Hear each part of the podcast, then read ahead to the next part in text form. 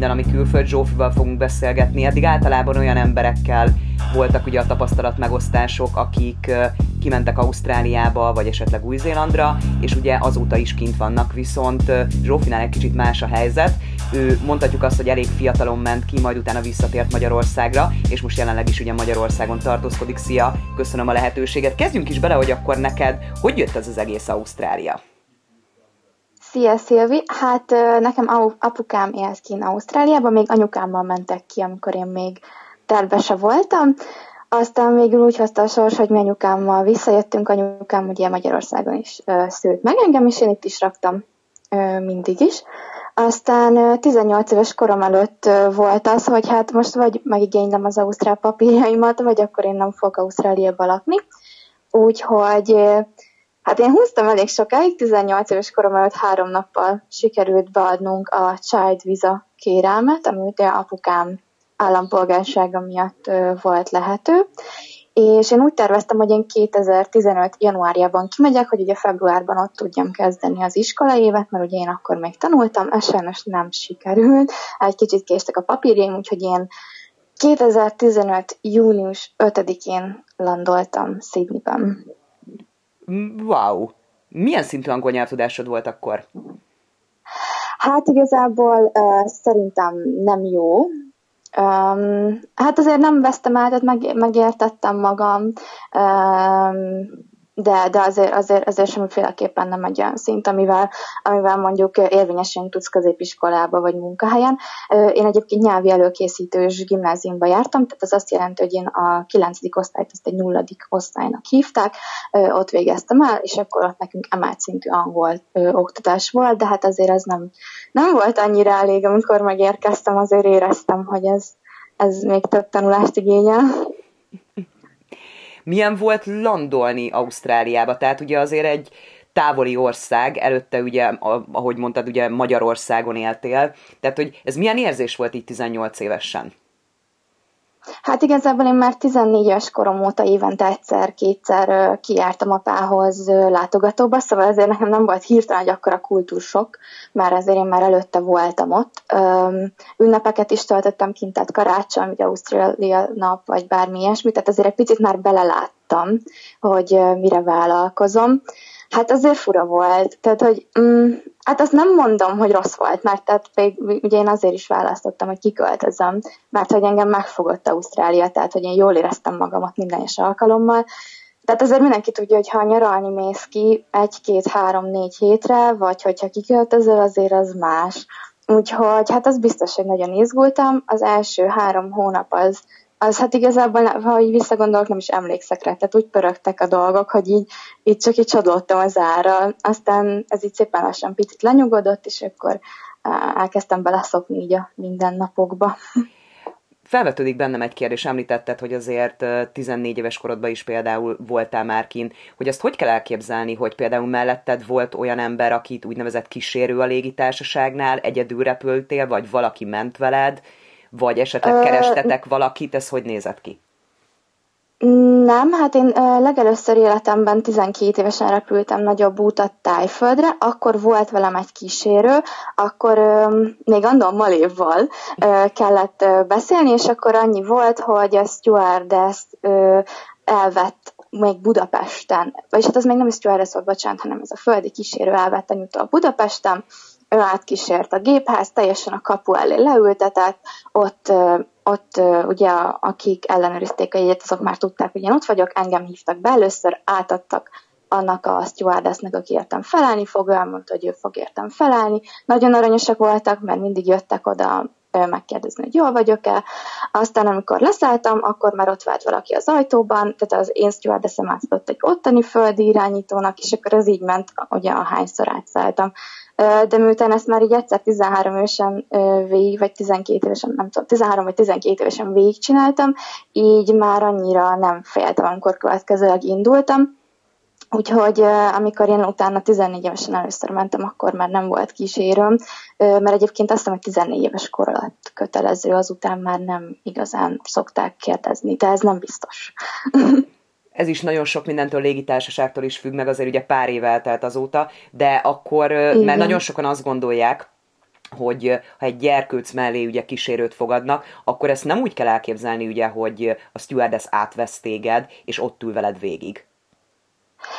Nem, még a nagyon picinél sem, mert én egyébként össze, ilyenkor össze gyűjteni a gyerekeket, és egy helyre lakják őket, és én egy nagyon pici kislány mellett ültem akkor, ő volt, hát nagyon pici volt, nem tudom mennyi lehetett, és neki se ült ott végig a stewardess, tehát ő csak mindig odajött és megkérdezte, de amúgy mindig nagyon aranyosak voltak, nagyon odafigyeltek, én arra emlékszem, hogy ugye már azért régen volt, de arra emlékszem, hogy például mindig elvett az irataimat, nehogy elveszítsem, mindig jött kérdezni, hogy kérek-e inni, stb. stb. hozott nekünk csokit.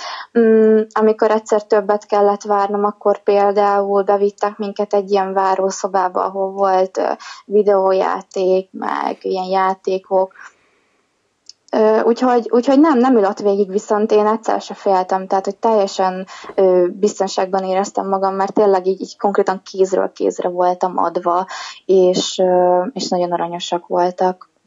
Akkor meg lehet nyugodni, ugye a szülőknek, akik azt mondják, hogy akkor elindítanák a gyermeküket esetleg egy hosszabb repülőútra, tehát akkor ez így néz ki.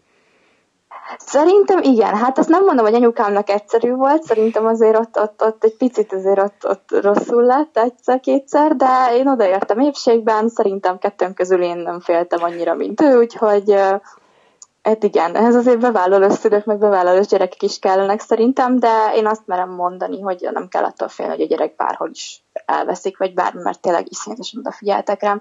Meg én úgy tudom, hogy csak úgy lehet uh, egy stewardess ilyen kísérő, hogy nekik ilyen külön alá kell írni, hogy igen, ő felelősséget vállal, vállal érted. Tehát nem akármelyik stewardessnek ad, annak oda, hanem kifejezetten ő föl van jegyezve, hogy ő a te kísérőd volt. Hm. Érdekes tapasztalatok, de akkor ugorjunk egy kicsit az időben. Ismételten Jó. 18 évesen landoltál. Neked akkor már megvolt az, hogy kiérkezel, melyik iskolába fogsz menni, mi lesz veled, vagy egyszerűen az volt a terv, hogy akkor kiérkezel, és akkor utána lesz intézve minden ilyen dolog? Nem, nekem akkor már megvolt, mert nekem ugye annyi szerencsém volt, hogy apukám ugye azért belerendült az ilyen iskolanézésekbe. Ugye az volt a szempont, hogy mivel én nem beszéltem angolul, ezért nekem mindenféleképpen egy olyan gimnázium kellett, ami ISL nyelvoktatást is ad. Ez azt jelenti, hogy ugye ott egy gyors talpalóban megtanítanak angolul, és nekem nagyon-nagyon szerencsém volt, mert konkrétan másfél kilométerre tőlünk volt egy ilyen gimnázium, úgyhogy igazából apa kérdezte, hogy jó lesz -e, mondtam, hogy nem tudom, biztos, tehát abban maradtunk, hogy biztos jó lesz azért Ausztráliában, így most már, hogy ugye ott jártam gimnáziumba, szerintem akkora nagy eltérések állami iskolákban nincsenek. Um, tehát, hogy a, persze, aki privát iskolába szeretne járni, szíve joga, aki államiba, az is jó. Én állami iskolába jártam, én nagyon szerettem. Úgyhogy igazából az vicces is volt, mert én pénteken érkeztem, emlékszem is rá, reggel 11-kor, és mi onnan egyből a reptérről indultunk is az iskolába, hogy akkor megyünk beiratkozni. Úgyhogy én onnan egyből a reptérről meg is jelentem olyan szép állapotban 20 órás repülőút után az iskolába, hogy akkor én szeretnék beiratkozni hogy emlékszel vissza az első napokra, nem volt ugye mondod megfelelő nyelvtudásod ahhoz, hogy rögtön ugye olyan osztályba kerüljél, ami a korosztályodnak megfelelő ugye az ottani ö, rendszer szerint. Ö, milyen nemzetiségi diákok voltak? Hogy kell ezt elképzelni ezt az előkészítő részt? Hát ez úgy volt, hogy én ugye az 2015 júniusában, én akkor elvileg a 12-et végeztem. Viszont ugye mivel nekem nyelvi előkészítő volt az első évem, én hiába voltam 12-es, én tananyagilag 11-nek feleltem meg, tehát én még lettem volna Magyarországon 13-os is. És emiatt én azt hittem, hogy hát majd engem egyből beraknak 11-be, kis naív. Hát nem így lett, mert ugye ők februárban kezdik az évet, és ugye amikor júniusban megérkeztem, akkor ők már fél évnél tartottak, és akkor mondták nekem, hogy nagyon sok lenne nekem a tananyaggal is felzárkózni, meg ugye a tehát, hogy ugye ez egy teljesen más oktatási rendszer, tehát megszokni azt a rendszert, angolul megtanulni, a tananyagot felpótolni, tehát hogy ez túl sok lett volna, ugye azt mondták nekem, hogy ugye ez a nyelvi előkészítő. Tehát én júniustól decemberig ugye így halasztott, így ugye egy évvel, tehát hogy annyival később végeztem, akkor így azért egy picit uh, rosszul esett, de utólag visszagondolva fél év nem egy sok idő, és nem bántam meg. Ez úgy nézett ki, hogy ugye Ausztráliában uh, negyedévekre van bontva a tanév, és negyed évente tudsz haladni, úgymond. Engem beraktak egy ilyen közepes szintre, egy ilyen level 2-es szintre, én ott eltöltöttem három hetet, aztán téli szünet lett, úgyhogy ott sajnos ott azt nem sokat haladtam vele, úgyhogy utána beraktak még egyszer egy level kettőre, és utána decemberben végeztem egy level 3-as szinten, ami azt mondták, hogy én januártól vagy februártól kezdhetem a 11-et. Igazából Igazából annyi volt, hogy voltak angolóráink, volt egy, egy vagy kettő hetente ilyen szintfenntartó matek, és volt még egy-két sportóra, és igazából ilyen tanulás, tanulását segítő órák még. Ö, osztályilag volt mindenféle. Nekem volt japán, kínai, koreai, inkább ugye az ázsiaiak, az ők, ők nagyon sokan vannak, ugye alapból Ausztráliába, ö, táj, ö, tájvani osztálytársam is volt, de volt ö, arab, perzsa, Hát én, én ritkaságnak számítottam az európaimmal, úgyhogy én, én voltam az egyedüli európai egyébként ebben az előkészítőben. Vegyes Aztán csoport. voltunk, de, magá, de, de igen, magában ebben a nyelvi előkészítés részben azért elég sokféle nemzetiség előfordult hogy láttad, hogy mennyire voltak befogadóak veled szembe? Tehát amikor azért ugye egy nagyon pici gyerekkel valaki kimegy, az is egy más történet, vagy hogyha ugye valaki 18 évesen megy ki, és kerül bele ugye ebbe az életbe, most teljesen mindegy, hogy most Magyarországról vagy honnan indult neki, tehát ugye egy új élet, egy másik kultúra, sok nemzetiség. Mennyire voltak befogadóak veled szembe? Volt-e bármilyen problémád? Jaj, nagyon. És visszagondolva sokkal jobban féltem, mint amennyire rossz volt. Tehát visszagondolva mindenki iszonyatosan aranyos volt ö, első nap úgy kezdődött, tehát amikor engem beír, hogy én pénteken akkor ugye beiratkoztam, következő hét kedden kezdtem, mert hétfő nemzeti ünnep volt, és tehát hogy amikor már beiratkoztam, akkor oda vittek, hogy ő lesz az osztályfőnökem, így is hívják, az osztályfőnök mondta, hogy jó, akkor következő, a következő tanítási nap, itt és itt találkozunk, ekkor meg ekkor. Odatta az órarendemet, és mondta, hogy, hogy hogy akkor majd aznap mindent megbeszélünk. És én ugye szépen oda is, ja, meg akkor ugye odaadták az egyenruhát, még aznap kaptam egy ilyen alap felszerelést, adtak egy pár tollat, kihúzót, egy mappát, ilyen kis házi feladatfüzetet, ilyesmit, tehát egy ilyen arab alapszettet adtak még, meg ugye odaadták az egyenruhámat, és akkor így ugye én már kész is voltam, hogy ugye legközelebb kezdjem az iskolát. Az első nap, amikor ugye bementem, akkor ö, ott várt az osztályfőnököm, és akkor ö, ő megmutatta, hogy hol van az osztályterem, elmondta, hogy ö, hogy lesznek az órák, hogy ekkor csöngetnek ki, akkor ekkor lehet enni, ha ekkor csöngetnek ki, akkor lehet hazamenni, stb. stb. És ö, oda irányított egy majdnem velem egykorú lány, ő is 18 körül volt, egy táj kislány, és mondta, hogy akkor, akkor segítsen nekem. Tehát kaptam egy ilyen, egy ilyen kis társat, az acsát, és akkor nekem ott az acsa nagyon sokat segített, megmutatta, hol a WC, hol van a büfé, ha bármi bajom van, hova kell menni, hol van a tanár is, stb. stb. Tehát, hogy itt tök aranyosak voltak, mert egybe így befogadtak, úgyhogy ezzel nem volt problémám de ez nagyon jól hangzik, és hall, hallatszódik a hangodon, ahogy mesélsz róla, hogy eh, ahhoz képest tényleg tehát nagyon befogadóak voltak, és szeretted is ezt a részét. Igen, szerettem. Hát mondom, annyi volt csak a rossz része, hogy ugye nekem az eset rosszul, hogy ugye fél évet itt csúszok. De szerintem ez minden kamaszban van egy ilyen, hogy úristen, nem akarok le hátrébb lenni, vagy idősebb lenni, mint a többiek, de egyébként nem, tehát hogy nem, nem volt ezzel akkor a probléma, mint hogy azt hittem, hogy lesz, és egyébként visszagondolva semmit nem veszítettem abban a fél évben, sőt, ugye inkább tanultam, mert ugye ebben a fél évben fejlődött fel annyira az angolom, hogy ugye elkövetkező évben el tudjam kezdeni a 11-12-t. Kérdésem lenne, nem tudom, hogy erről van-e információd, de lehet, hogy igen, hogy ugye Ausztrália esetén nagyon sok vízumnál, amikor állami tanköteles gyerekről beszélünk, akkor elég kemény pénzeket kell fizetni. Ezzel a mhm. vízummal kellett-e bármilyen költséget nem. állni? Nem, nekem úgy volt, hogy amikor én megkaptam vízumot, akkor én, én egy temporary vízumot kaptam, és ahogy átléptem a határt, egy, a határt egyből permanent rezidentet kaptam, tehát ezáltal én egyből kaptam a healthcare is, és az iskola is nekem ingyen volt. Szuper. Ö, most lehet, hogy párod nem fog örülni ennek a kérdésnek, de mondjuk biztos meg fogja hallgatni ezt a beszélgetést. Nagyon sokan, nagyon sokan azt gondolják, hogy Ausztrália gyönyörű helyek, gyönyörű tájak, de Aha. tényleg az van, amikor mondjuk lemész egy partra, akkor ott a csinos kis, ha lehet így mondani, csinos kis szörfös fiúk ott rohangálnak? Ó, oh, igen. A csinos kis szörpös fiúk, meg a csinos kis brazil fiúk. Uh, igen, de ez nagy attól is függ, hogy ilyen turista helyre mész, mondjuk lemész Bondi Beachre, azért ott a gyönyörűen, tehát ott, ott a szép emberek vannak, tehát a, a, a szép lányok és a szép fiúk is, uh, nagyon sok szép ilyen um, szörfös fiú van, te is mondtad, tehát az életmentő fiúk is nagyon sok százalék a szép, mert azért is megy oda.